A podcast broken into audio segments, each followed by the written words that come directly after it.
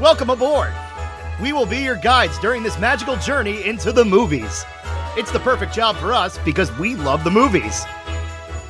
It's showtime! Ready when you are, CB! Action! Welcome to Monoreel Radio episode number 253. I'm Sean. And I'm Jackie. And we are here this week to review and discuss zombies. the highly requested zombies. I am super excited for this. We've never seen zombies, but for anybody that knows me, and perhaps it's not age appropriate given the fact that I am closer to AARP than I am to my high school graduation at this point in time, but I have like it's like a guilty pleasure. I like deep diving into DCOMs. Now some of them have been really bad and the ones that are bad are just like unforgivably bad and frustrating. But we have found so many gems that I I get excited for this. I loved our straight to video series that we just did, but I was really looking forward to getting into this.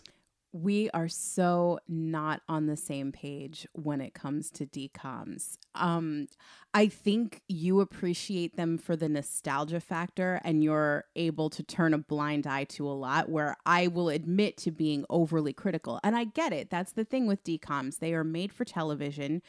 You have to sacrifice a lot of story because you're under these time constraints. So, you know, you don't always get really deep, rich characters. And especially when it's a musical, you are really sacrificing plot to get to those big, flashy numbers. But I have been looking forward to this because I did enjoy Descendants. I know I was very critical of that, but I really liked it for the um twist on the fairy tales that we know and I loved the production design and I've been looking forward to this because I've heard it's even better than Descendants and I also I mean I love horror. Did I think this was going to be scary? No, but I was excited to see how they did tackle zombies in any capacity because I mean you and I love all of those 80s zombie movies Yeah. um you know big sam raimi fans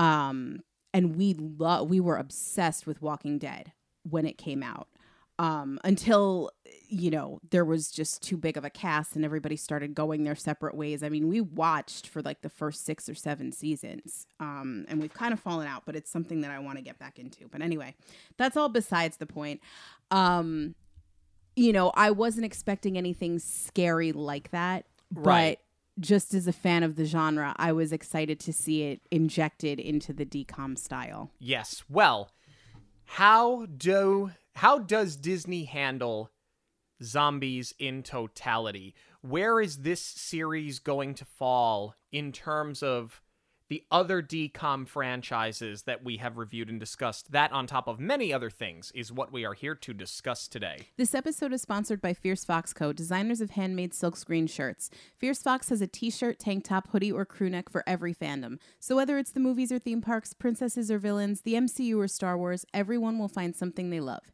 The designs range from subtle quotes from our favorite films to iconic characters we can wear proudly in so many different styles, such as sketchbook and concert tees. Listeners of Monoreel Radio can get a 20% discount using the code Monoreel at checkout. Visit fiercefoxco.com to check out all of the collections. Whew, it has been a while since I had a plot this long. So, Really? You know, I yeah. Buckle in, folks. Here we go. In Seabrook, a perfectly planned community, they are recovering from a lime soda triggered apocalypse that turned citizens into brain eating zombies. After building a barrier to separate the worlds, the zombies have a curfew where a Z band, a device that through electro uh, electromagnetic pulses keeps them from reverting back into being the brain eating monsters that they knew them as. Um, 50 years later, it is the first time that zombie teens are allowed to attend high school in Seabrook. Zed, a zombie, is excited to try out for the football team, while Addison, she is a normal, she is a human, right? Um, she is prepared to make the cheer squad. Addison, um, however, wears a wig to hide her her white hair, as Seabrook hates anything that isn't quote unquote normal. It's very Stepford, right? So at school, Addison meets Bree, another prospective cheerleader, and tries to reason with her cousin Bucky, cheers uh, the star cheerleader, that perhaps the zombies aren't so bad, but no one wants to hear it. Seabrook normals attend classes in regular classrooms while the zombies are relegated to the basement and are told they cannot try out for teams or join clubs. Zed sneaks out to get to tryouts and sets off a rogue zombie alarm. He hides in a zombie safe room where he meets Addison, who sees the best in him. Zed goes to tryouts where he is told by his coach that the principal won't allow zombies on the team. At cheer tryouts, Addison makes the team and convinces Bucky to add Bree as well which he does, however, not as a starter. As a part of their initiation, they go to Zombie Town where they are told to egg houses. This is for the cheerleading squad, which they refuse to do. And when Addison calls out Bucky for picking on them, he threatens to expose her white hair. Addison goes into the basement the next day to apologize to the zombies who had seen her in town with the eggs um, and explains that it was the cheer initiation and then they all leave for the pep rally. The zombies arrive at the pep rally and Bucky then takes out sparklers. When Bonzo, one of the other zombies, gets scared by fire, Zed tries to stop his hysteria. However, his Z band is shorted, giving him temporary strength that wows the football coach. He then catches Addison mid stunt as they are in the middle of performing a cheer stunt, saving her from injury and earning him a spot on the football team. He also demands equal treatment for the zombies, which the principal agrees to so long as the struggling football team continues to win. Addison admits to Bree that she has a crush on Zed and starts to uh, befriend other zombies other than Eliza, who does not trust humans. The other cheerleaders also threaten to cast her out for hanging out with the zombies. Addison and Zed talk about their struggles and imperfections, and she tells him about her hair, one of the first people that she exposes this to. At his first game, Zed struggles, so he convinces Eliza to jailbreak his Z band to help him play better. She reluctantly agrees, but tells him never to swipe right, at, as it will corrupt the software. The team goes on a tear while Addison encourages the crowd to cheer them on for the win, further upsetting Bucky. He makes her choose a side, so she picks cheer as opposed to the zombies. As the team wins more, the zombies become more and more accepted, further infuriating Bucky. After a perfect season, they prepare for the homecoming game, and Zed invites Addison to Zombie Town for a party. His Z Band starts shorting out more and more while Addison bonds with Zoe, Zed's little sister and aspiring cheerleader, as long uh, as well as Eliza. They're starting to uh, kind of mend that fence. Police soon arrive to break up the party and take Addison home to her disappointed parents. She tells them that she was out with a boy, but does not tell them that he is a zombie and they want to meet him. The ACs, as they are called, uh, they are also on the cheer squad. They learn that Zed has been hacking his Z Band and work out a plan to ruin him, so they distract Eliza and steal her computer to hack the Z Band. Zed swipes right to become human, corrupting the software and allowing the ACs to hack the bands. After wooing her parents, Addison says that they shouldn't be hiding who they are, and Zed promises to turn back into a zombie after the homecoming game. At the game, Bucky kicks Addison and Bree off the team for cheering on Zed, and the ACs hack the Z bands, turning Zed, Bonzo, and Eliza into brain eating zombies, even as Zed has won the game. The bands come back online, but their reputation is now ruined. Addison, in an attempt to help them, calls out the crowd for pressuring Zed to do this for their acceptance and pulls off her wig, drawing criticism from the crowd. The trio get released from the zombie containment with band adjustments that will prevent further hacking. As they approach the state cheer championship, Bucky cuts anyone who is not anti zombie, leaving him with a skeleton crew. The zombies are removed from the school, and as they clear out their lockers, Zed and Bonzo see that Eliza has blueprints for sabotaging the cheer championships to get back at the cheerleading squad. After some back and forth, Addison joins them, and they decide not to sabotage the championship.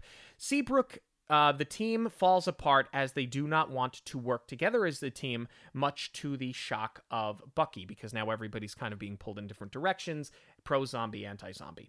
Uh, Zoe jumps on the stage and encourages the rest to join in and be a part of the change. Eventually, the cheerleaders and zombies come together and perform, and even though they do not win the championships, they unify the zombies and the citizens of Seabrook. So, a couple of minutes ago, you said, and you're not wrong, that a lot of DCOMs sacrifice plot and character development and subplots for the sake of getting to catchy musical numbers. It's very clear just by virtue of me having flipped through what five pages of notes here.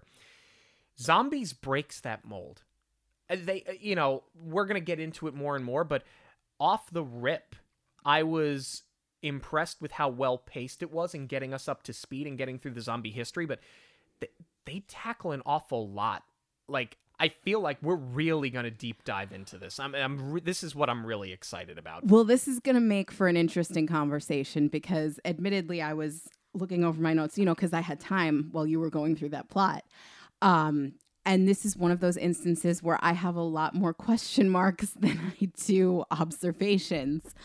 Um, Interesting. but I do want to start with the lengthy plot though, because that was something I noticed. And to your point, that zombies does break the mold with. Um, there are so many scenes, not a lot of sets because you're having this take place between Seabrook, you know, the divided parts where Right. Addison lives and the zombie town, the zombie side of town, the school and the football field. That is four major sets. And I can't even imagine what this production schedule was like with so many short scenes. And to your point, the pacing is good because they get in, get out of them, but it's not quick. But I my mind was blown by how much they jammed in as far as just the sheer amount of settings that they used. Yeah. And and the use of space and the use of set. I mean, like they really did, I thought, knock it out of the park. Oh, the production design is absolutely phenomenal. I love the color palettes. Even even back to the very beginning, I just love the setup with the animation. Yes. Like I love the comic book style. Everything from the style to the us versus them metaphor is just on point. Yeah. Um how did you feel about the apocalypse being set up with a lime soda incident? I didn't mind that. No, I didn't either. You're making it for kids, right? That and maybe being a product of the 90s. Lime soda, orange soda. Maybe there is just like a special place in my heart for that kind of thing. So I didn't mind it at all. Um, what really stood out to me is I mean, as much as I like this style of animation, and then once we actually get to see what the zombies look like in real life, I'm not sure how DC didn't sue over Joker copyright because to me, this looked just like the Killing Joke. Yeah. Um well I I mean, I don't know how the copyright would work on that because there have been so many different iterations of the Joker. Yeah. I mean, the element is kind of the same. Ghosted out white face, red lips, green hair.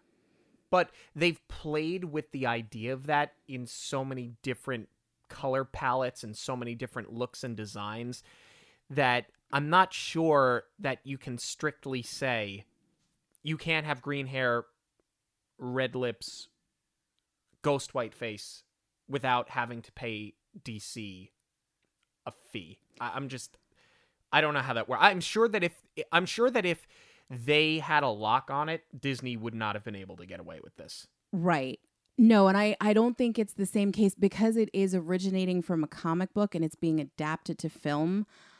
I don't know that they have that much of a stronghold on it. It's not like with Kiss where they licensed out where where they have the makeup licensed and Yeah. you can't use that, you know, makeup style Right, those are trademark designs. Exactly. Thank you. That's the word that I'm looking for. But I think the other challenge that Disney has here is that these are not obviously your flesh eating zombies that they know that that we know. Right. We can't have these decaying body zombies. Like yes, they are the undead, but I like how they took it in that direction. It actually is more the direction of the Joker where it's like a chemical thing. So you had to take the scary out of it. I I totally get that. But really that's the challenge is how are you going to do it without giving them flesh hanging off? You you have Right. to give them an undead look so they're going to read more ghost than they would actual zombie and that's where you get the pale face. And I think the green hair just comes from simply the color palette that they chose. Yeah. I think they get a good job getting us caught up to present day.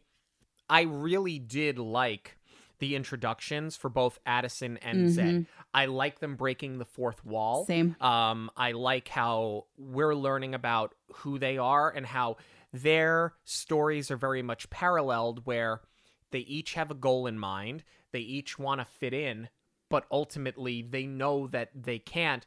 And Addison kind of carries more of that weight because what is going to prevent her from fitting in is something that she can hide successfully and i think that that kind of that's a burden and you see that as a through line through the whole film what a burden that is on addison See, it's interesting that you pose it that way though because this is my first first question alert.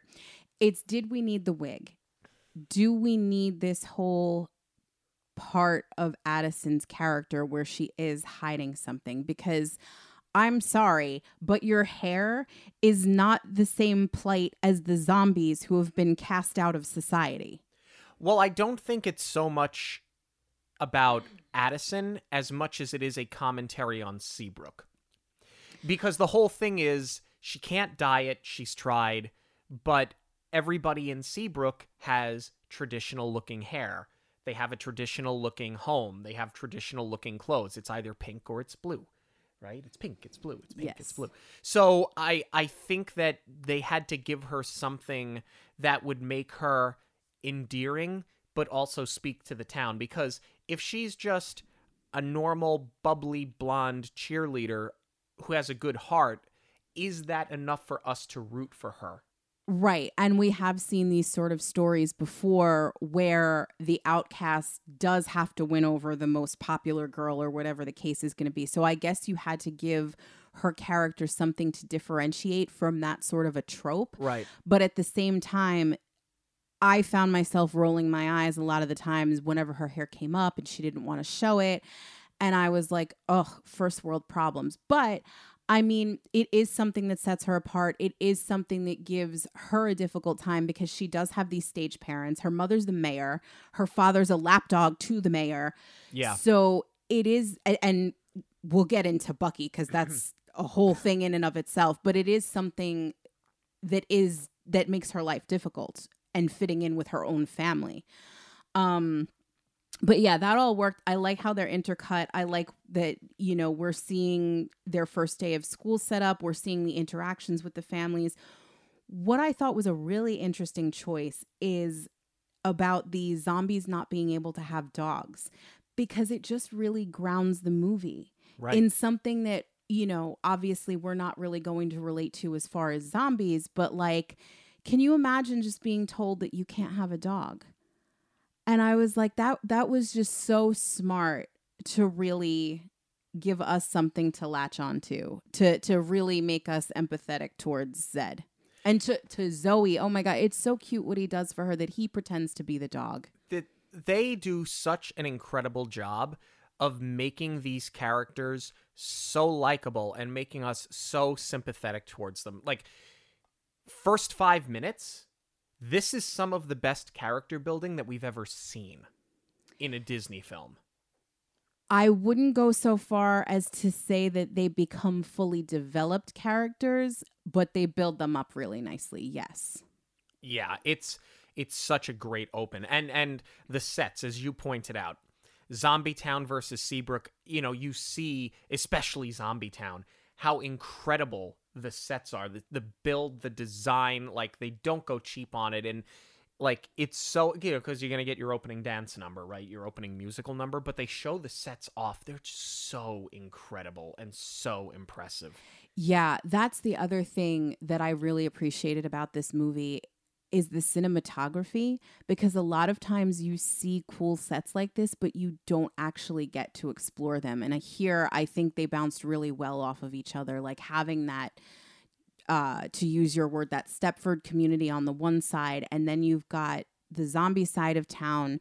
Um it almost reminds me of like a Star Wars how you have like some of the really high end techie looking stuff, which which isn't really you know what the Stepford side is, but then as far as the zombie side, it's all of that you know, found objects Yeah. to build everything. So I thought that that was really cool. yeah working within their means right um the divide okay so let's get to let's get to school the divide is well defined very early where they have the fence that's up they have the normals side they have the zombies side where the zombies can only go to the basement and they're being taught by a janitor who's also a zombie and how the principal wants nothing to do with them being there and introducing Bucky and the other characters and how they have their nose turned up at the zombies and how the parents are are have these kids all zombie phobic like they do a really great job driving the wedge in and it doesn't seem forced or disingenuous That's what I really liked about it too, because even though they are starting zombie integration, actions speak louder than words. And they're saying that they're integrating the zombies, but we're seeing that that's really not the case. And then to your point, yes, you still see the zombie phobia is very prominent. Um, we're going to break down the characters obviously but one of the things that i do want to bring up now because it is something that i bump on a lot i don't understand the choice to have bucky as a cheerleader and not a football player. I mean i get it as far as his relationship towards addison but the fact that he has such a stake or thinks that he has a stake in how things go and has such an issue with Zed trying out for the football team, I feel like it just would have made more sense for him to be on the football team and not recognize his teammate as opposed to him just being controlling. And instead, they made him sort of like this Sharpay character of everything has to go my way. And I feel like that's something that doesn't really get developed enough. And it, it would have been more layered if he was on the football team instead. I think I'll I'm going to disagree with you. Um, and I'll tell you why. Because the whole thing with getting Zed onto the football team and having him jailbreak the Z band is because the football team never wins. They're a, they're a awful football team. Right. So if you have Bucky, who's a star football player, suffice to say they could probably steal steal a few games without needing Zed to hack his Z band. Um, I think it makes things far more interesting as as a character for Bucky, who's a cheerleader, who is a star cheerleader. He's a ham. He needs to be front and center of attention. He obviously is. And he's in a position where he has to cheerlead. He has to do the one thing he loves to do, and yet he doesn't want to do it because his bias against the zombies is preventing him from do the doing the thing he's supposed to do. And I think that this is also one of those instances, you know, we talk about sometimes where Disney they have 0 to 60 reactions and they kind of overcomplicate things and they overreact to things.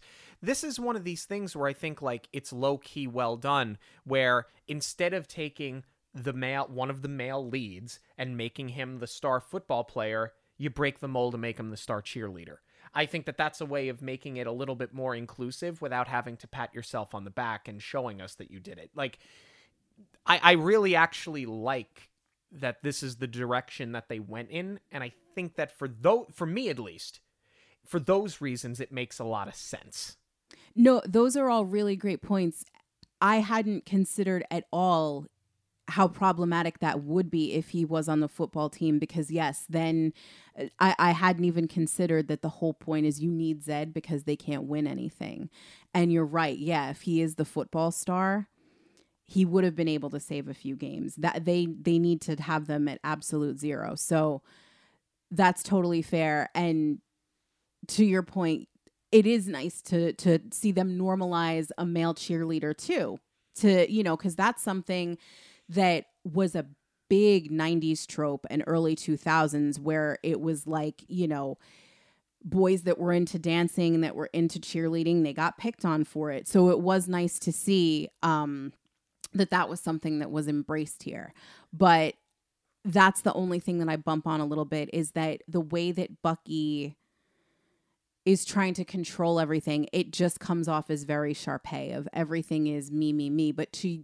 I, I hadn't really considered that either. That part of it is because cheerleading is his thing, and now he's got to cheer for something that he doesn't actually stand behind, And and, that's his whole arc. Because Yeah. eventually he he will. And the difference between Sharpay and Bucky is that Sharpay is a spoiled brat who's an aggravation through every high school musical film. That's not to say that Bucky is not a spoiled brat. However, he's funny enough where he's endearing. Like I I love Bucky. I love how eccentric he is. Kind of remi- reminds me of a Timon.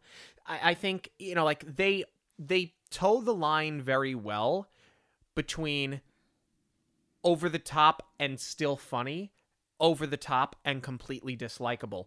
They could not toe that line with Sharpay or chose not to. Um, I feel like they struck the balance here with Bucky that I wish they would have uh, struck with Sharpay and Ryan. Um, and, and Ryan obviously has a better character arc because, you know, he actually has one in High School Musical, whereas Sharpay doesn't. Um, I he this character is just so much better. He's so much more well-rounded. I would agree. Um, before we get into Zed getting on the football team, I do want to talk about two more characters Sure. that are equally hilarious. Um, our introduction to Principal Lee and her snide remarks, absolutely hysterical. I wanted more of this. And the football coach just giving up on life is, uh, he was a scene stealer for me. Yeah, both of those characters are great. Principal Lee is so funny. Um, she doesn't want to be there. She wants nothing to do with it. She doesn't hide it. It's well done. And the football coach, yeah, I mean we've seen it before. Henry uh, Henry uh, Winkler when he did it in Waterboy. Um, but but this is just it's different enough where it works, and he just wants to wear something that's not sweatpants and move out of his parents' basement. Like, yeah, it's it's really well done, and they're both very very funny anytime that they're together. Um, decent meet cute, I think. Um, with Addison and Zed, where Zem- Zed runs into a zombie safe room. Now I don't know if he just ran into the nearest door or if he saw a zombie safe room and thought that he would be safe in the room. Yes. I agree. I mean, I love how they get him there to begin It's with this bit with him stubbing his toe and then he goes into zombie mode of ah and everybody thinks that he's, you know, regressing, Yeah. but really it's just him crying out in pain. I thought that was hysterical. Um yeah, this is another question mark for me and I not only watched it, you know, we do the both viewings for the show. We'll Right. just watch it once on its own and then we'll do it again and we'll take some notes. I had to keep rewinding this section and go back because I was trying to figure that exact thing out. Um I mean, I didn't think it didn't read to me as some sort of zombie protection room Not for zombies. not for zombies exactly but as far as did zed know where he was getting or what he was getting himself into i don't think so. I think he just knew he had to get out of there and that's just the setup because but what was more confusing to me was why did addison go in when everybody else is running out? Nobody else is utilizing this zombie safe room. Everybody else is running out of the school. And i get it addison's not a follower. She is a leader. So she's gonna not she's gonna walk off the beaten path. I get all that. But yeah that was the only thing i think they could have played this for comedy a little bit more and those lines it, it would have been more definitive But with that being said, their introduction to each other, like at first, they're kind of flirting from a distance. They're both in the shadows. When the lights come on, she screams zombie and punches him in the face and immediately says, I'm sorry, it's what my parents taught me to do. Um, and she says, you know, you're not gross, you're not hideous, you're not this. And, you know, he, he's a good sport about it. Um, of course, the whole thing gets interrupted when Bucky and the ACs come in, but I I really did think that they they had chemistry from the start. yeah I, I bought them as an item from the start. yeah It did not feel forced. Um, and I think that's because of how these characters were developed. Zed wants to be a star football player, but he's kind of chill and too cool for school to begin with, but in all the ways that you want him to be.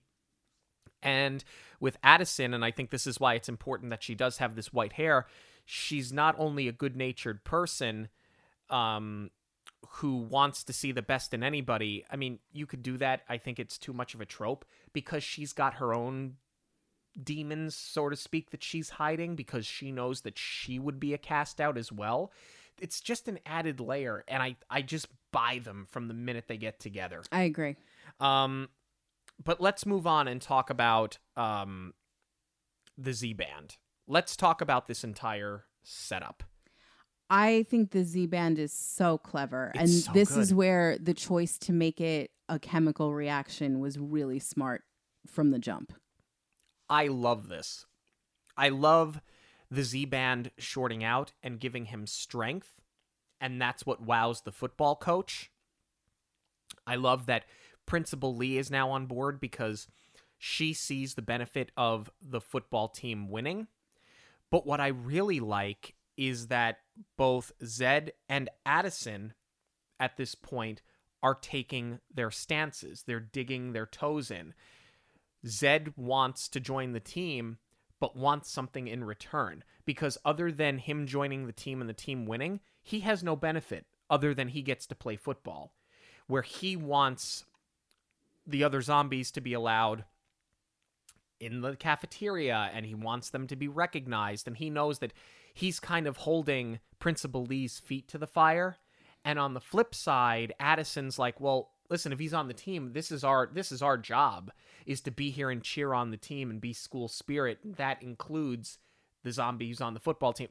It's just such a good moment for both of them to take a stance because it gives them some more skin in the game, so to speak. For Zed, especially, because this could have very easily fallen into him acting in his own self interest just to get the, the girl. But the fact that he's doing it for his people just makes it so layered. It's really great. Right, because it runs the risk of him becoming dislikable. And they could have done it. They could have taken it in this direction where he does the, yeah, but they'll recognize zombies if I win games. And then all of a sudden, he starts getting in with the cool kids. He's got his Letterman jacket, and he starts to kind of distance himself between himself and the zombies. The fact that they, and they could have gone in that direction and still made a good movie. The fact that they didn't do that, I think, really speaks volumes to the screenwriting. Yes, because they also could have funneled mm-hmm. all of that through Eliza and Yes. made her the voice of reason and her the influence on Zed of, come on, don't just do this for the girl. Like, there's more at stake for us. I like that it didn't have to be spelled out for him. Correct. And he figured that all out on his own.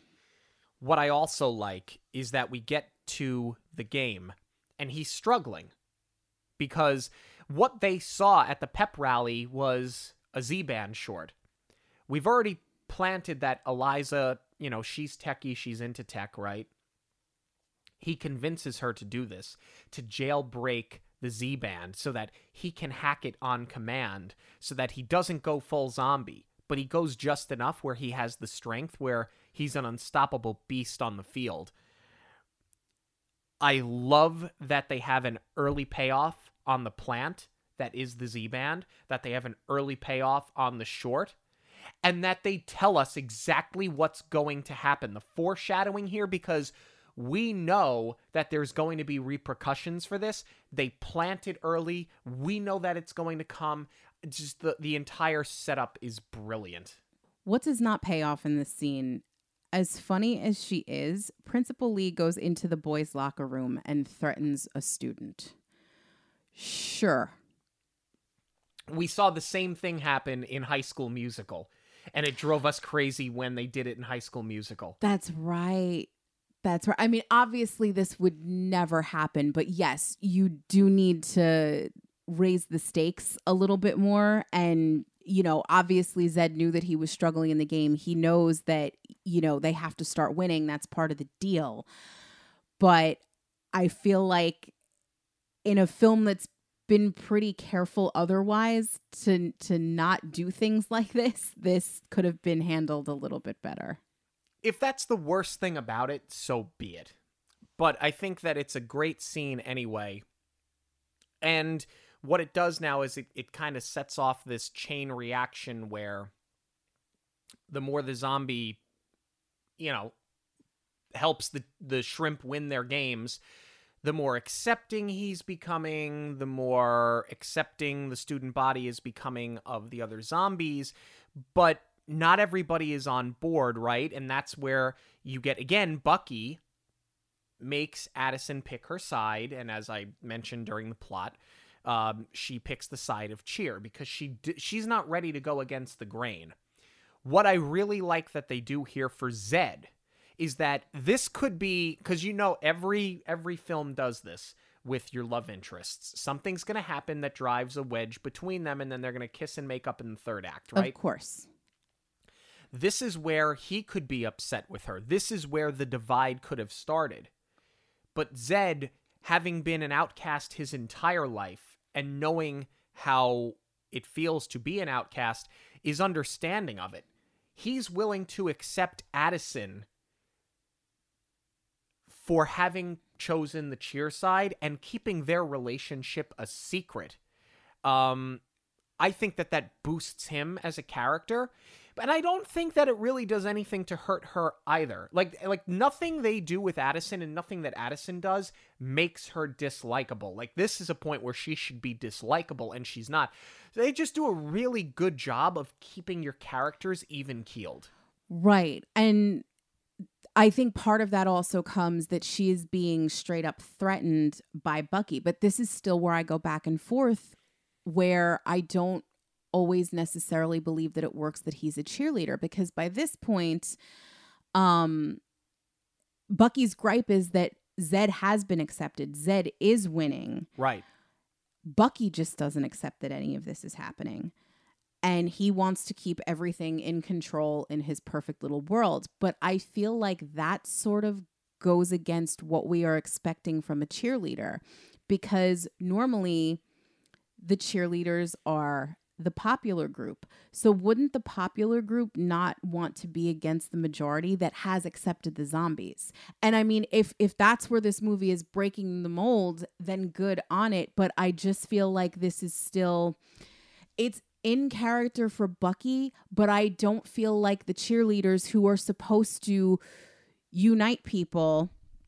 And and I mean that is part of the whole of Addison's arc is bringing people together, but I just don't buy that the most popular kid in school or who is seemingly supposed to be the most popular kid in school or who thinks himself that way is not with the majority. And is not even trying to hide it. I think that's the thing is that he's so overtly against this and we're not going to sit with them. He's got the cheerleader table stanchioned off, which is very funny by the way. It's a big pink stanchion. Yeah. It's pretty hysterical.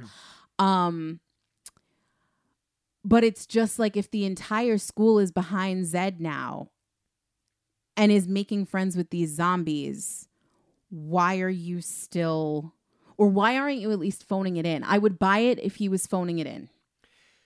He, th- something that has me a little bothered about this to kind of echo what you said they don't define well enough this is one of the few times where something isn't well defined they don't define well enough whether bucky's issue is that he is no longer the most popular person in the school or if he or if it's that he does not like zombies. Like you can say, well, it's column A and column B, but I think you need to pick one and stick to it because Bucky is very popular. His photo is all over the place. He's the face of the school because of the cheer squad, because God knows they didn't have a football team before. At the beginning of the film, it's the first day of school. He's signing autographs for people. Now he is a celebrity. His face is everywhere. So what is it? Is it that is it that somebody else has taken your spotlight or is it that a zombie took your spotlight and you're not defining which it is? You just hit it. That's exactly what it is because and and that's where I had suggested maybe it would have been more beneficial to have him as the football player because then there is a personal stake as to why you are being threatened. So here, this just comes off as prejudice.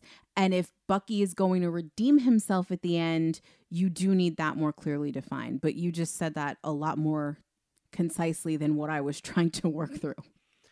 Now we get Addison invited into Zombie Town. They go to the party.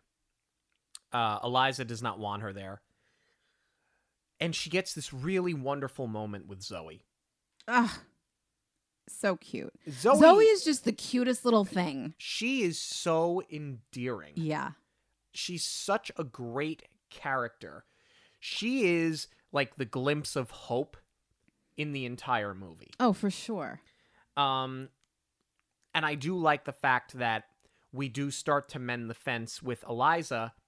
However, it gets interrupted. Like, I'm glad that we started it, but we didn't get all the way there. Here's what I don't appreciate about it. And I really like Eliza's character. I love that she's, you know, the brainy, cool sidekick. And that's what Addison likes about her too. She tells her as much, but then she also tells her that she's pretty.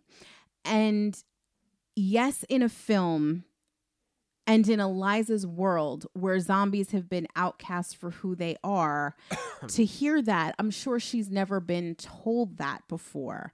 And it must mean a lot to be like, wow, I've all I've been told is how different I am. I never even considered that I could also be considered pretty for who I am. But that's where she softens the most on Addison. And I hate that she's just reduced to everyone else that wants to be accepted because I figure, I, I feel like that's so not in her character because she doesn't. ca- Well, no. I mean, that's the whole thing, right? She does care about zombies fitting in and being accepted, Right. but it's less about fitting in. She's still going to be her own person. She just wants equal treatment. But I feel like by bringing her looks into it, I just feel like we just reduced her character so much. Um, a character that gets reduced, actually, I, I think, at the end of this whole thing is not even Eliza so much as it is Addison. Because we're at the point where Addison has now seen how the zombies get treated. When the zombie squad comes in and they start breaking people up and they start locking people up, it's at this point that she needs to take a stand. Like, we know that she wants to. She says that she's going to. And yes, she's done everything right in terms of being a cheerleader and cheering on the zombies when Bucky did not want her to. But that's not enough. This needed to be the moment where she started to take a stand. And what does she do? She lies to her parents about who she was really with. She says she was with a boy. She doesn't say that the boy's a zombie. And as we approach homecoming, we are going to further see that she does not want her parents to see Zed. This is where she needed to start to dig in and take her stance. She does it at the game when she pulls her wig off, and we'll talk about that in a few minutes, but I think this is where she needed to start. Yes, and that's what I was going to say is that that's the problem with this whole metaphor being channeled through her hair because when Zed goes to kiss her he, it it pops out from under the blonde wig. Right. I mean both are wigs, both are terrible wigs. Good lord. That's the one that's the one thing. Everything else for the, the production design, the makeup is so on point, but good god, this poor girl's wigs. Um when the piece pops out Zed obviously doesn't care. He wants to see her for who she really is, and she's not ready. So that's the metaphor for her not taking ready, not being ready to take the stand yet. And then instead, we still get a lot more exposition where it's hiding, hiding, hiding things more. What what I bump on with the parents is that, you know, we know that they don't still accept zombies. And I feel like they could have unpacked that a lot more, being that her mother's the mayor. And the mayor's obviously going to know what's going on in her town and at the school. She's going to know that until Zed was a breakout football player, they were saying that zombies were accepted, but they really weren't. And she's also going to know who Zed is right. as this football star. So I feel like leaning back on this, oh, my parents don't like zombies, it doesn't really make sense with her mom's profession. What I also bump on and I, I find highly amusing is that the parents are completely unfazed that Addison is out with a boy. They don't care that she's out doing God knows what. She's a teenager. Curfew's been reinstated. She's found on the other side of town by Gus, which is hilarious, by the way, because he's got to bring her home and now sit through all this family drama when he doesn't actually need to be there. And he's desperately trying to get out. That was actually really funny.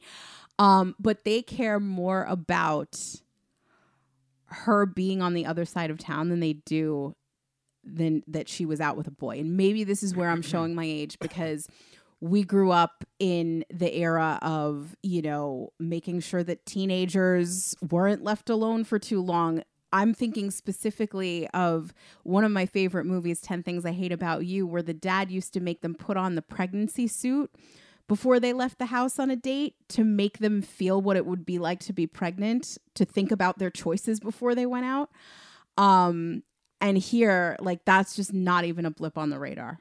I don't even think about 10 things I hate about you. You say that, I just think about Uncle Jesse. When they made Uncle Jesse wear that thing in Full House when he and, and Rebecca. yeah, she to was pregnant, sympathize with Becky when she was pregnant, sure. It was so funny. Um, you know, I'll tell you what I, to take your term, bump on most, and it it happens right after all of this. We're getting ready to introduce the idea that Zed is going to meet Addison's parents prior to homecoming. Something they do very well is they pay off on the swiping right and corrupting the software. Pay off on it. Totally do. Something that this film does very well is that they don't waste lines. They don't waste dialogue. We know that uh, Addison's grandfather had been bitten by a zombie, so in theory he should have turned into one, but he didn't, um, which defies all zombie law as we know it. But there's an animosity because a member of the family had previously been attacked. So you want to just tack that on to why the family doesn't like zombies, I can buy it. Right? So my issue with the corrupted software even though we were forewarned about it, even though it does set up the fact that now the ACs can get in and hack the Z bands, so it pays off. By swiping right too far, it turns him human. Right. And that's why Eliza didn't want him to do it. But it's not only that, because we see how it shorts out. Yes. That's fine. These Z bands exist to prevent them from turning into brain eating zombies, right? But if you can continue to swipe and eventually you turn human, Right. you're telling me that the software and the tech exists where technically speaking none of these zombies could would have to live a life as a zombie. And yet they still do. Why? Because it's about being who you are and not being forced to fit in. I get that, but if ultimately they can be cured of this disease, so to speak, why haven't they been? You you're introducing the idea that they can be cured. Don't think Yes. of this as not being who you are. Think of this as being cured from an illness. Right. And that's where they could have explored this a little bit more, particularly with Zed's family, especially because, you know, Zoe wants a dog. For her, given the choice, she'd probably be human. Right. With his dad, you know, that would have been like a really great source of conflict. But that's where, you know, with the time constraints of a DCOM plus all of the musical numbers, you are just eliminating storylines like that entirely. But that could have been really, really interesting. Then they go out for their ice cream date, and it's it's super cute. It's nice that he can actually take her out on a real date. Except the the only issue with it is he is now, other than Bucky, the most popular person in school. And nobody's batting an eyelash. Nobody's batting an eyelash that he's a human now. Yeah. Not a single soul. Though I do like though when they do get the ice cream, their choices are vanilla, vanilla, double vanilla, and extra vanilla. That's such a Seabrook thing. But I love this whole little scene. I think it's really cute that they just appreciate, even though they're only going to get ice cream, um, they just appreciate the time that they do have together where they can just be out in public. Right. And I think that's the thing. It doesn't make sense that nobody notices Zed, but as far as their relationship goes, this was their goal of being together where it could just be seen as normal. Right. So now we're at the homecoming game. And the Z band is shorting out. the ACs have now hacked in. They're taking him offline because they don't want him to cheat because they want him exposed, right? Um as I'm watching this whole thing play out, the final play of the game.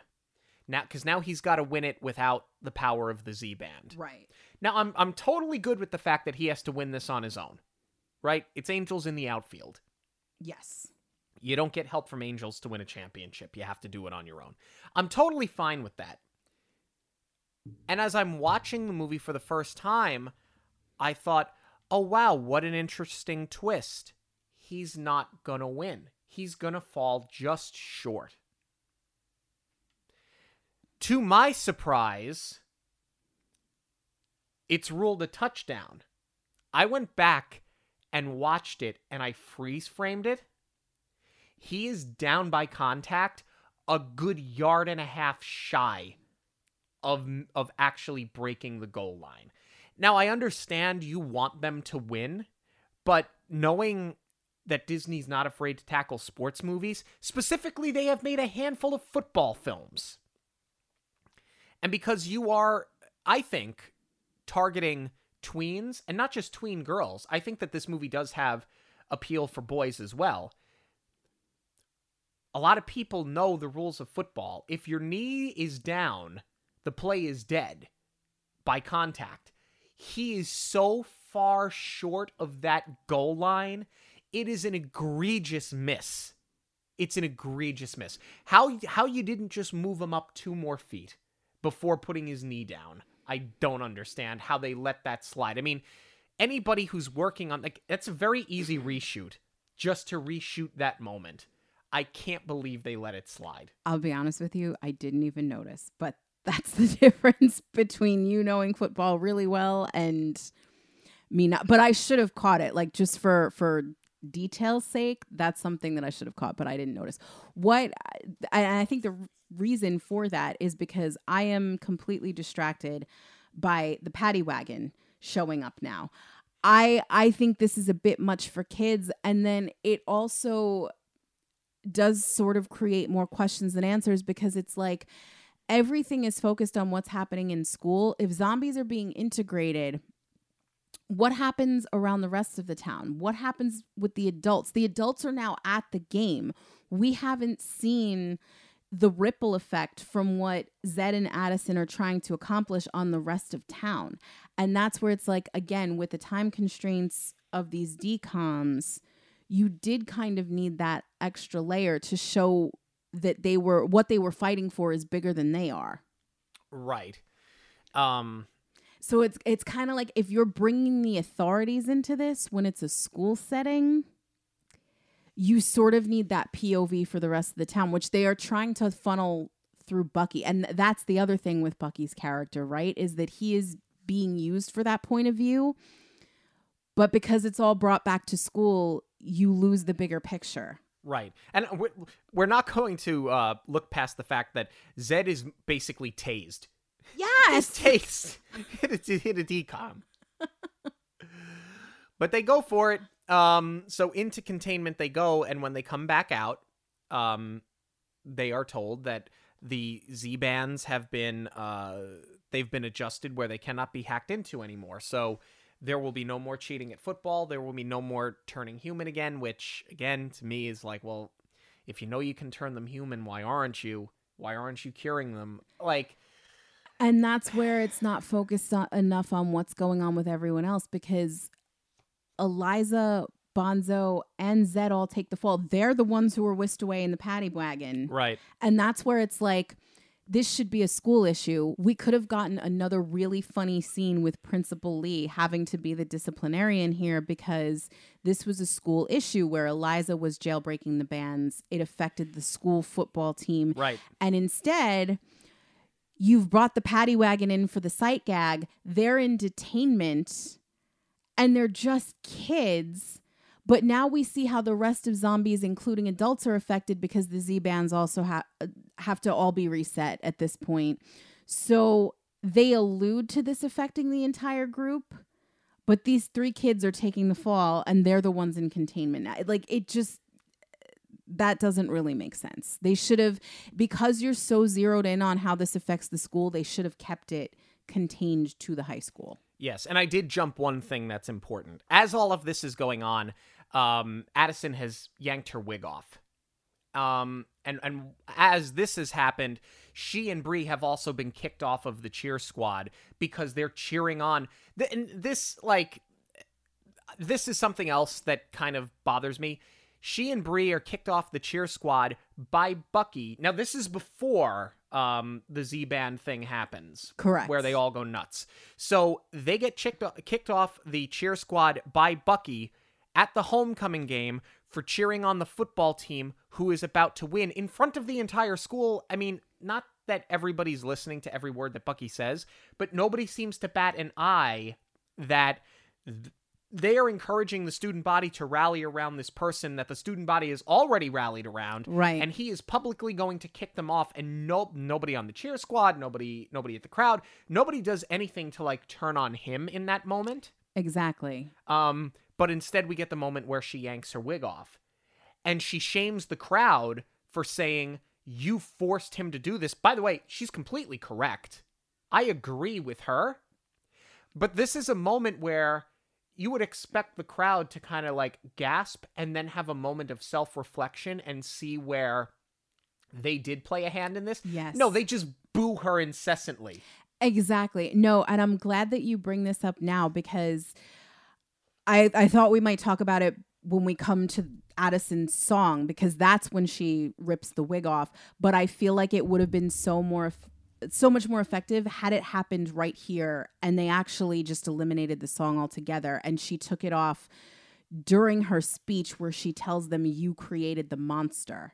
which she's 100% correct She absolutely is. But before they flip on her, it would have been so cool if she was calling them out for for their wrong and then she's like look you all stand behind me being this cheerleader Yes. and and i'm different than you are too instead of having this reveal because she's singing about her motivation. I think they should have just cut the song altogether and it would have been a lot stronger to happen in this moment. I completely agree with you.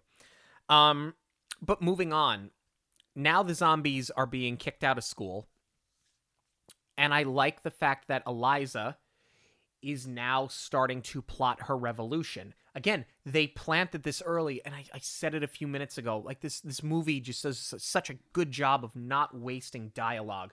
They planted it early, and you just think that this is her being rebellious, damn the man, but they're actually paying off on the fact that she does want to start this rebellion. It's a great callback yes the fact that they find the plans, the blueprints in her locker. Of course, she's never going to leave them there, but they but they have to expose that she's going to do this somehow.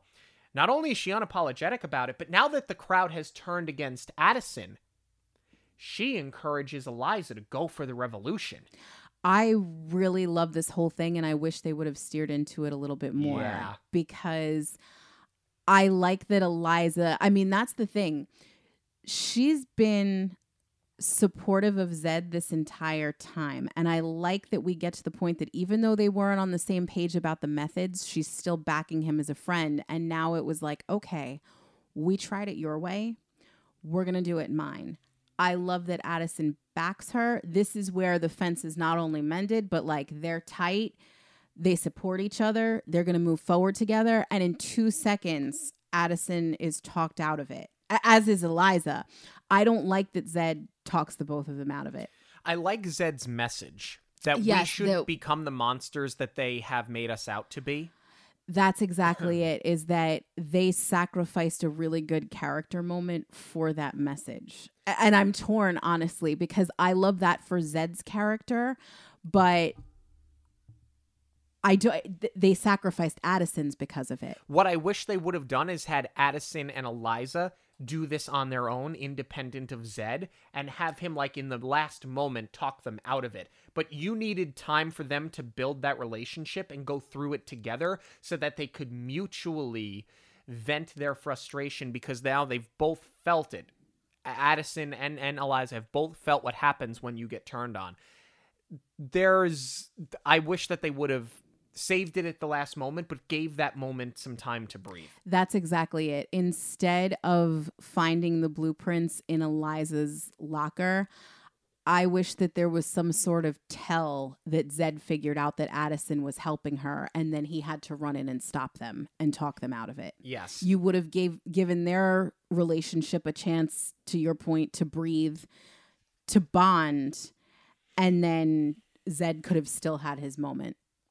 So now we get to the cheer championships. I love the broadcasters. It's like watching dodgeball. like the, the the two of them are so great together.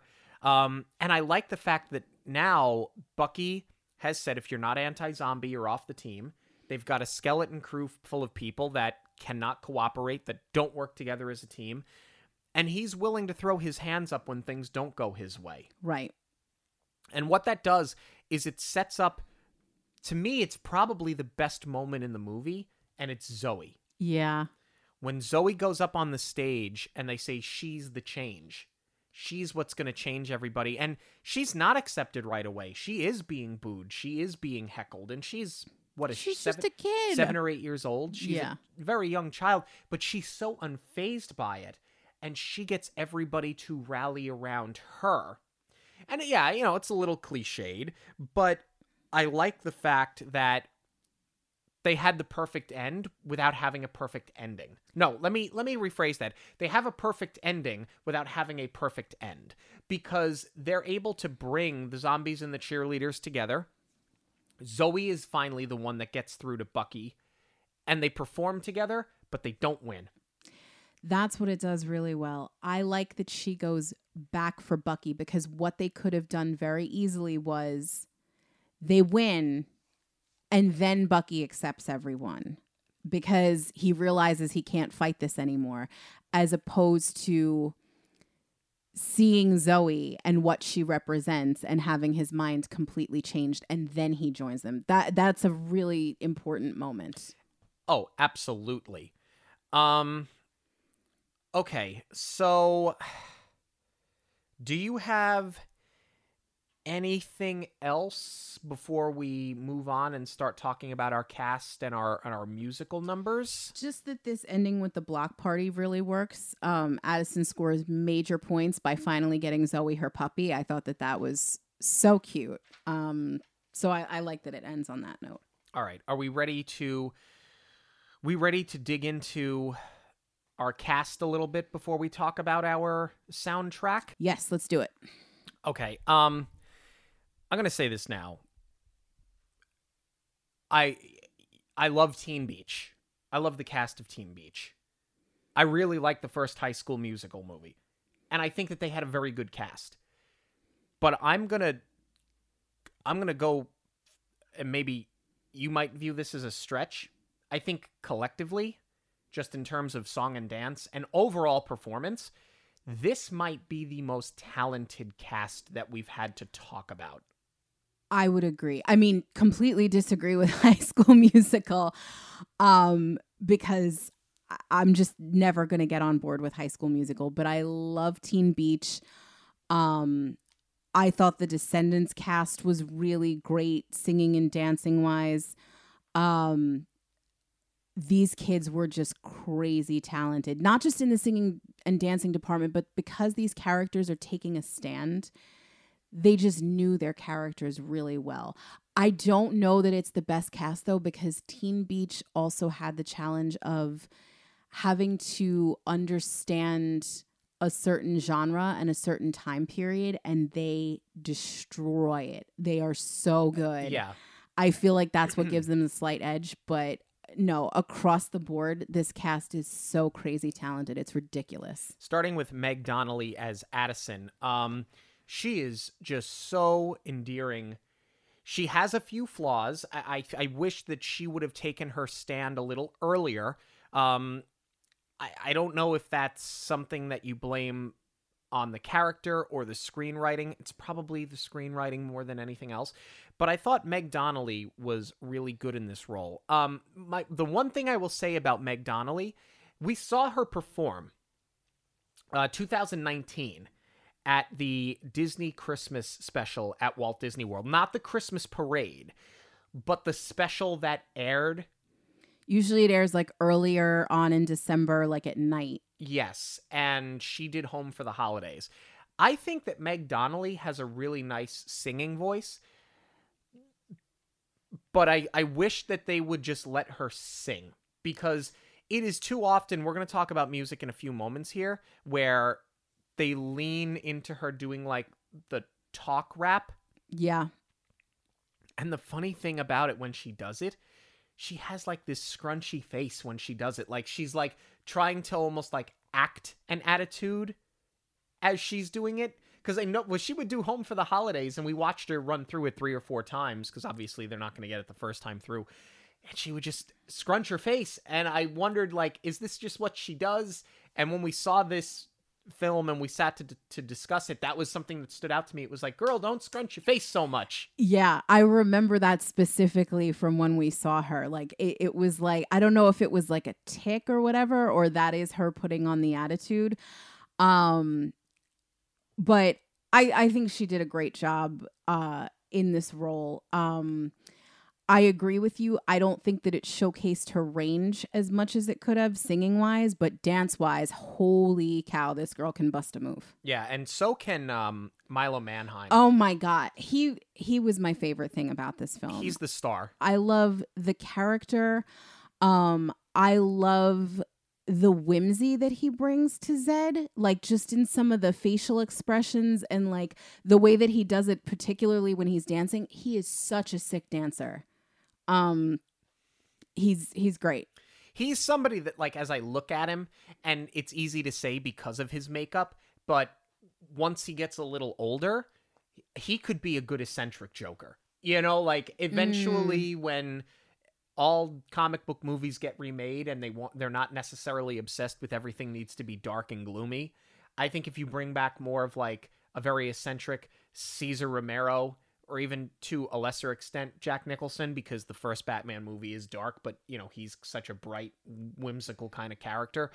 Like I'd love to see them tap into him down the road. It you don't need it right now and, and I don't think he's old enough to pull it off. But yeah, Milo Manheim is great. Uh Trevor uh Tordjman as Bucky. It took me a very long time to not look at him and think Ben Savage. Um, but his performance Yeah, is incredible. it's so good. all of the side eyes, all of the fake smiles, the raised eyebrows. The jazz hands. Uh, yeah, uh, but and the cheer though, right? I mean, like the dancing is good. I can't even imagine what it must have been like for him in this film to have to do that many flips for how many takes, and his energy level needed to be like at a 15 at all times, and he had to maintain it. Which was very impressive. One of my favorite Bucky moments we didn't get to talk about as we were going through um, at the pep rally um where he bursts through his face on the Yes. sign but in the hole there is another sign with his face so you can always see it yeah. and that is like bucky in a nutshell here Yeah, it's like just like low key, well done set design and screenwriting where we already know that he's self absorbed, but we're going to remind you he's self absorbed without overtly telling you he's self absorbed. yeah and that's where because he bought so much comedy to selling that idea i'm able to sort of look the other way with all of the flaws i find with how the character was written Yeah. Uh, Kylee Russell plays Eliza. i love She's her just such a good character. I she, love she Eliza. carries so much weight. She carries like a really intriguing darkness about her. I like that they make her a computer hacker. Like the payoff on all of this was absolute perfection. She's one of those characters you look at and it's like because she's so tough it's like who hurt you but in this case because we know who hurt her it's very easy to sympathize with her so i just loved her from the jump um I think for a secondary character, she has just enough screen time, but I wish that they would have showcased her a little bit more in the song and dance because she was super talented too. Yeah, Carla Jeffery plays Bree. Um, We haven't really talked about Bree a lot.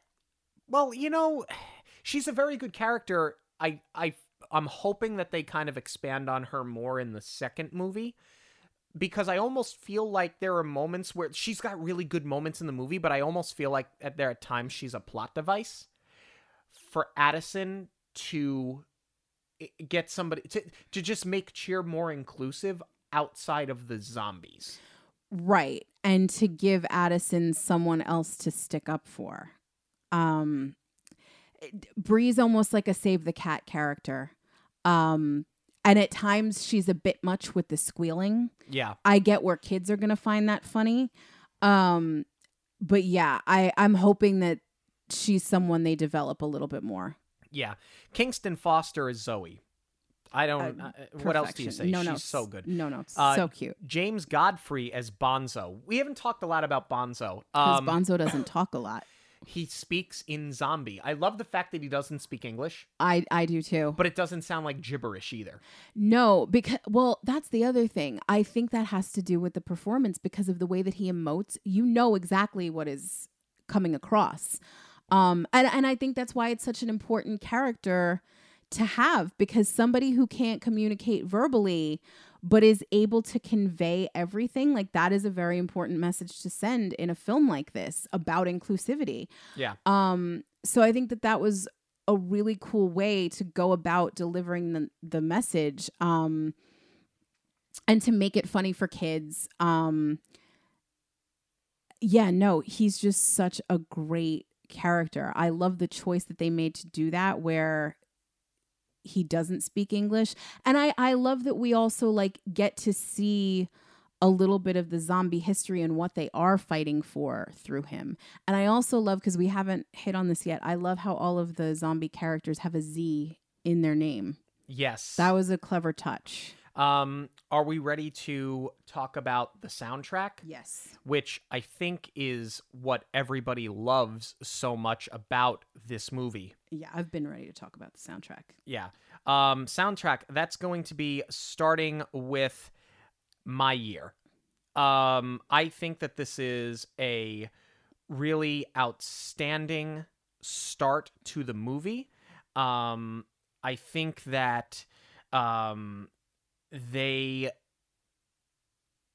do such a good job of taking both sides of the fence, right? You have you have Addison singing about what her year is going to be.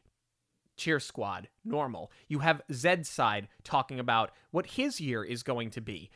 Football team, being accepted. Um, it's an earworm. The lyrics are great. I love how they mirror. My only problem with this song is that there are times, um, especially in the chorus, where the sound editing is really wonky because they bring the vocals down so low because I think that they're trying to bleed the ensemble cast together.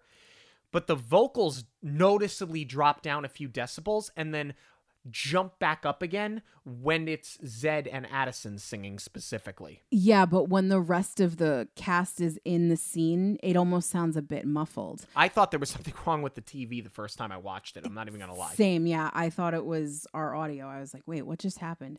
Um, yeah, story wise, I think that this is a great setup, seeing both sides of the tracks. Um, what was jarring for me, other than the sound editing, uh, the beginning sounds like Party in the USA. I was like, wow, they made a choice there and they are tiptoeing into some dangerous territory. Um, Years a- years after that song came out. Oh yeah, no. And then what was really funny to me is they take it over to the beach, which is very interesting considering that this was filmed in uh, Toronto, by the way. Um, it looked just like Barbie, especially Yeah. with the color palette. Um, I know obviously this was made before, it wasn't intentionally ripping it off, but being that we're just coming off of Barbie, it was just interesting to see uh, some set design like that. But it's a good song. It's a good good way to kick it off. Yeah, and that's followed up by Fired Up. Fired Up is another banger. I I, I really really like this song a lot. Yeah. Um it it's what it needs to be. You need like a strong cheer number. We've had Addison saying, I want to cheer, I want to cheer, I want to cheer. Like now you have to see it and they deliver on it. Mm-hmm. Someday. This song is so damn fun. the number is so good. It's well performed. I buy them as a couple. When they do it again later as a ballad, it's even better.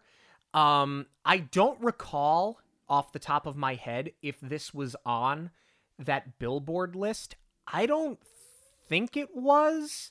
I don't think that anything from Zombies was. If if it wasn't on It's there, not a Cheetah Girls. no, Bam was on there. I'm almost certain Bam was on there.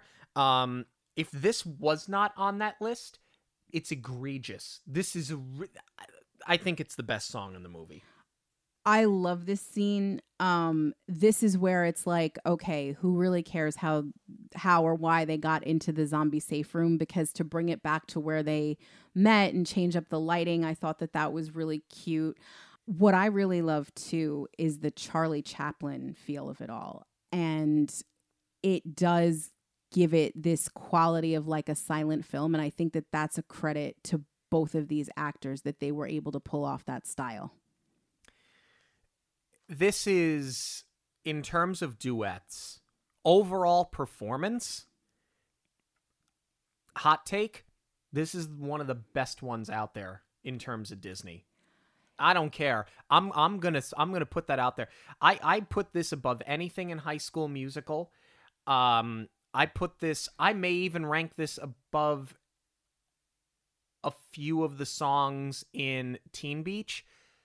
I would go so far as to say, "Can you feel the love tonight?" Part of your world. Kiss the girl. This all belongs. This belongs in that on that shelf. To me, this is upper echelon, just like as a complete package. Yeah, it's it's one of the best duets. The ballad uh, reprise of it too Oh, is so so, good. good. I don't know that it tops, and I can't remember the name of the song right now. It's killing me. I might have to look it up. In Teen Beach, there's the duet where Mack is she's singing and they're dancing and it's very lively, but the words don't match the performance, so she's got to have like a straight Oh, face. I don't want to make it stop. Make That's it stop. Yes, yes, yes, yeah. And they're like literally fighting with their own bodies and the movement. Yeah. Um, that's just so impressive because they're trying to exercise restraint. Thank you. I couldn't think of the name of it, but um, I don't know that it's better just because of how hard that was to pull off, and they nailed it. Um, but this is up there. Yeah.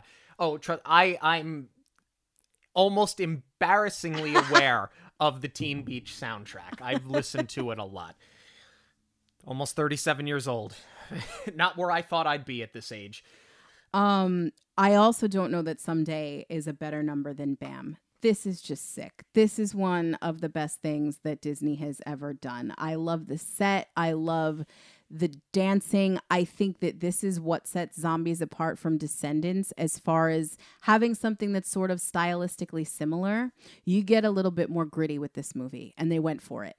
I think that all around, um, I think as a total soundtrack, I prefer this music over that of Descendants. Um, I, I I do think that this was a, a better musical performance. I actually I think this was overall a better film than Descendants. Um, I'm, sure we'll talk about that as we kind of wrap up as well. I'll be I like Bam. I don't love it, and I maybe because it's not my preferred style of music. Um, perhaps because Radio Disney on XM plays the crap out of this song and and they don't play enough of these other songs frankly um I think it's good. I just don't think it's the best. I maybe it's also because all I can hear is Meg Donnelly going, "You're in zombie land," and and Yeah. it's, it's just distracting me. lyrically it's not the best song but best number overall i think it's just that i appreciate the dancing so much and all of like the trick choreography too where like they come through the tires and they're all uh you know they're using like the black light paint or with the jackets and how they're you know stacked like three dancers on top of each other and doing all of these contortion it is just so cool and that's something like i said they were able to go there in a way that descendants wasn't and what I also appreciate too, um, the easy thing to do would be to do like thriller type choreography. Right. And I didn't miss it. No. not having that sort of like they allude to it in some of the dialogue where they say like oh do the zombie foot drag or whatever but they don't do it a lot and i feel like that would have gotten it would have felt played out or overused so i really like that they were able to have this original style on their own Now, for where I criticize Meg Donnelly for her performance in Bam, she makes up for it in Stand. The song that i'm going to maintain we didn't need Really? Well, I know you did talk about it earlier. Um, but even through all of that, even after all of that, you still think that we could have done without it. um It's a it's a really good song and she slays it. Well, no, and you do need to give your female lead the solo. It's the placement. I got they yeah, should okay. have put it before the game and her motivation as to I'm going to stand up to my cousin and in front of the whole school and get them to cheer for Zed. It would have played a lot better than just building to this moment so she could rip the wig off because you're sacrificing the speech that she delivers. And where this all plays into it is kind of back to what we had talked about earlier, where they didn't make her take a stand early enough. yes. I, I that's I think you're right. I think you nailed it. It's it's the placement of it. Um final thoughts on zombies. I'm going to let you go first on this one. I shouldn't like it as much as I do. As far as DCOMs go, this had all of the cards stacked against it for my personal taste from the jump. I thought it was going to be High School Musical meets Descendants. And for all intents and purposes, I think that's what they were going for was trying to capitalize on the success of those two. And they were able to blend them intentionally and make this film stand out on its own. What I thought was going to be the biggest pitfall is something that I was very critical when it comes to high school musical about is that and this also goes back to what we were saying about there are time constraints. You can't really develop the characters. In high school musical, you have all of these archetypes that do one thing. So when they want to step outside of their comfort zone and try a different hobby or expose what their other hobby is, that's the hang up of I want to show who I really am, but you guys have me pigeonholed into this one thing and I can't do that. And what I find difficult to relate to with high school musical i think that's where everybody else embraces it. And i'm like that's not the reality because kids are so much more well-rounded than one hobby. You can't just have one thing. But that's where the time constraints work against work against a script like this because you're not able to fully develop the characters. And i really thought that that's where we were going to get hung up here when i was like okay it's football players and cheerleaders, these characters are just going to be so one dimensional because we're going to have the cheerleader that sort of steps outside of that and wants to do something else. Here we go again. Um, and that's not at all where this movie goes because these characters are so much more well written and more layered and they're fighting for a cause, a much bigger cause. Um, that's where this film is is truly successful. Um and i really didn't think that i was going to enjoy it as much as i do. And i mean we we talked about it ad nauseum like how cool the set is how amazing these dance numbers are. Um and i didn't expect to step away saying that i don't feel like a lot of story was sacrificed to get to the flashy numbers. I think that there were things that could have been more finessed but it doesn't fall victim to the same things that make me can't not able to stomach high school musical So I was a lot more kind to High School Musical than you were, um, because I. I liked the first film. The second is one of the worst films I've ever seen. The third is marginally better. Um, I think that they took the things that were successful about High School Musical and the things that were successful about Descendants, and they managed to meld them together and put out a near perfect product here. Um, I, I do think this is a almost a perfect movie. i'm not going that far I don't know. I mean, I don't, and I don't think that I have a very soft stance when it comes to DCOMs because I set my standards lower. I look at this the same way I'd look at a Marvel movie, but I think that they just pulled it off very well. I think you have well developed characters. I think you have interesting characters. I think you've got outstanding sets, great costumes, great dance numbers. I think the message is good. I think that it paints itself into a corner in a handful of instances where we've already gone over it, but overall, I rank this very high. I, I think I'd have to go back and watch High School Musical again and perhaps even go back and listen to our conversation about it. But I I think that perhaps I would put I mean Teen Beach is still number 1. I might rank this I probably don't put it ahead of Halloweentown. Maybe I rank it third. Maybe I go like Teen Beach, Halloweentown, zombies high school musical and i'm without like ripping into like and then descendants without deep diving into all of them because it's almost too many and, and some of them i haven't revisited in many years but off the top of my head that would be like my top four or five. I think that that's kind of where i put this movie.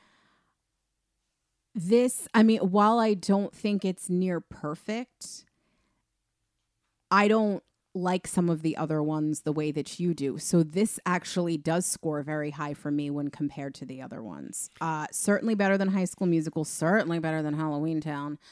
Um, do I like Bite it better tongue. than Descendants? Is the question. Um, and I think that the answer is yes because I feel like that a lot of story was sacrificed to get the music and these big scenes and you know play with what we know about these fairy tales. Um but i i think we're gonna reserve that that final statement for once we get through all three of these zombies films. And i think we might also have to do some sort of Monoreel Radio official DCOM ranking. Yeah i think we will have to do it eventually. And you know what's interesting too um, and, and, I'll wrap this up and, and then we'll we'll take our break and move on to news. But what's amazing to me about this is if you think about it at the root of it, you should almost feel like this is like that that this and Descendants pull way too much from each other. Mm. Outcasts attending a school. There's that not one point in this film when I read through this plot or or when we watched it did I ever connect the dots and think that this and Descendants were too much of the same. Agreed. They're they're they're unique enough where they where they they are different films and they feel completely different. But we are interested in knowing what you have to say about zombies. You can let us know on X, Instagram, and Facebook at Monoreel Radio, or you can email us monoreelradio at gmail.com. News of the week is coming up, but first a quick break. If you're thinking of booking a trip to a Disney destination, you have to contact Jackie Zalezi. My husband and I recently celebrated our 10 year wedding anniversary and wanted to go on a trip, just the two of us. Jackie suggested Disneyland, knowing we'd never been and I had been dreaming of going. I am so thankful for her suggestion, as it was the most magical way to celebrate. Jackie got us a fantastic deal, but still constantly checked for discounts to make sure we were guaranteed the lowest price. Having recently visited Disneyland, she was a great source for helpful information and had suggestions for everything, including meals, Max Pass, even places to visit in Los Angeles on our non park day. Upon arrival at our hotel, we experienced the easiest check in because Jackie had taken care of everything. Throughout our trip, Jackie was in constant contact, making sure we had everything we needed and answering any questions we had. Our vacation was perfect. So if you would like completely free assistance planning your Disney vacation, you can get in touch with me through any of our social media outlets or you can email me directly, monoreelradio at gmail.com. So news this week. Um, this is one of those stories that when you hear it, this is where you are so appreciative to be a part of the Disney community. Um, you know, and and sometimes the Disney community, it's not always the uh, happiest place on earth. The way that people like to project the parks to be. Take it from us, from spending a lot of time in the park and interacting on social media with others and being a part of the social media realm. It's not always the happiest place on earth. But when you get moments like this, it makes you so happy to be a part of this Disney community. And it's one of those instances where social media is used for good. You're going to have to carry this one because I don't even know if I can get through it without crying.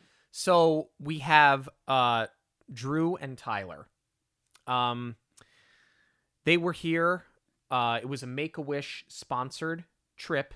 Uh, Drew um, was the young man uh, who has been offered the opportunity to come, who was offered the opportunity to come through Make a Wish. Um, unfortunately, uh, does have a brain cancer.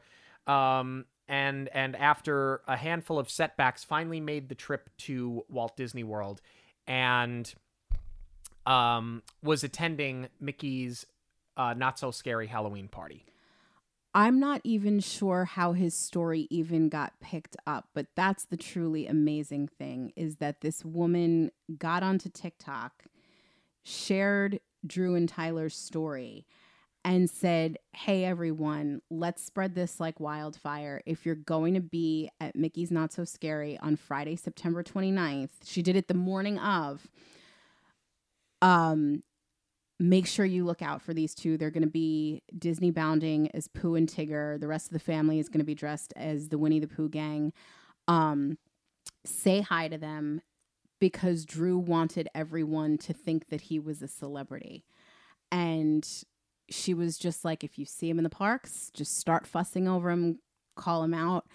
And I thought that that was really heartwarming because it did get the read. Like I did see it on TikTok that day.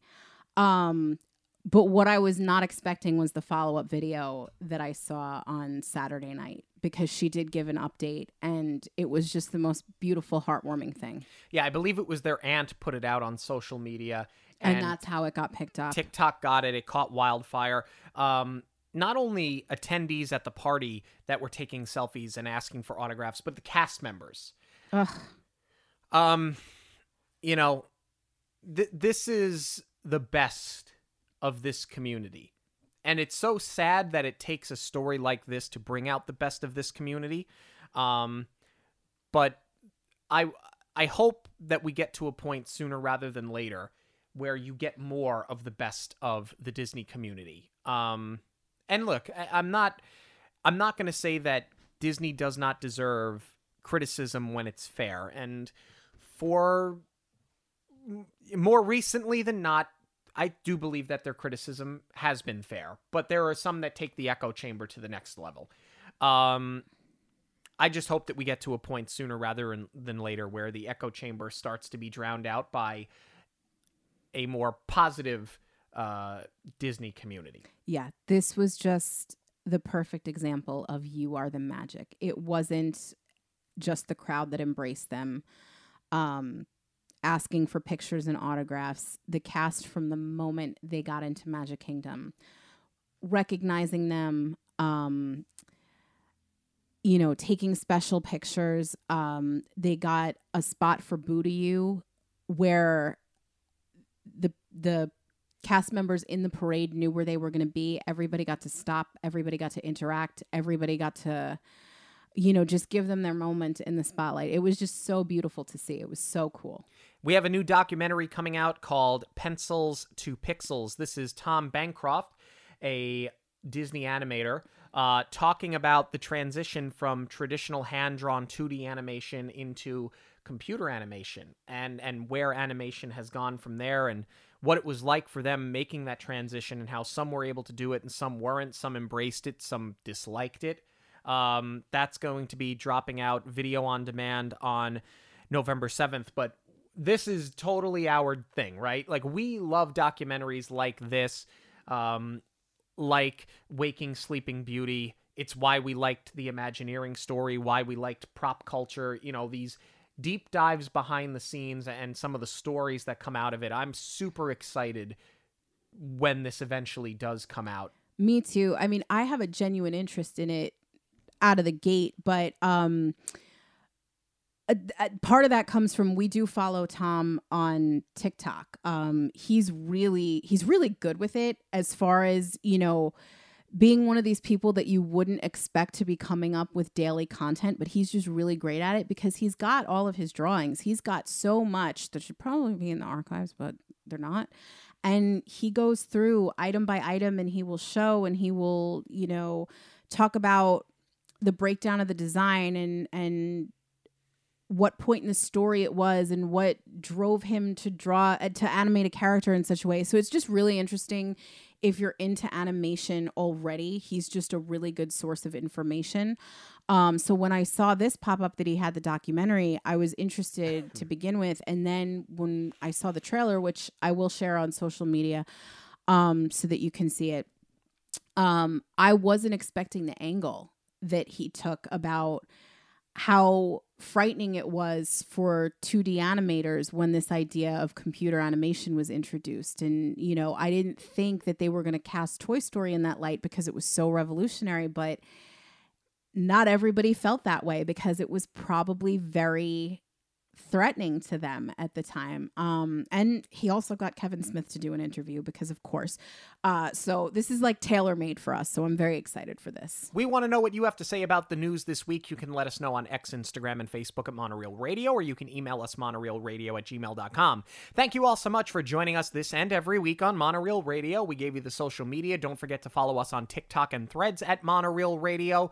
Be sure to like, subscribe, and rate us on your podcast platform of choice. And for links to everything related to the show, it is going to be online at monoreelradio.com. For Jackie, I'm Sean. Have a magical week, everyone. On behalf of Monoreel Radio, we'd like to thank you for joining us. We'll see you at the movies, the stuff dreams are made of.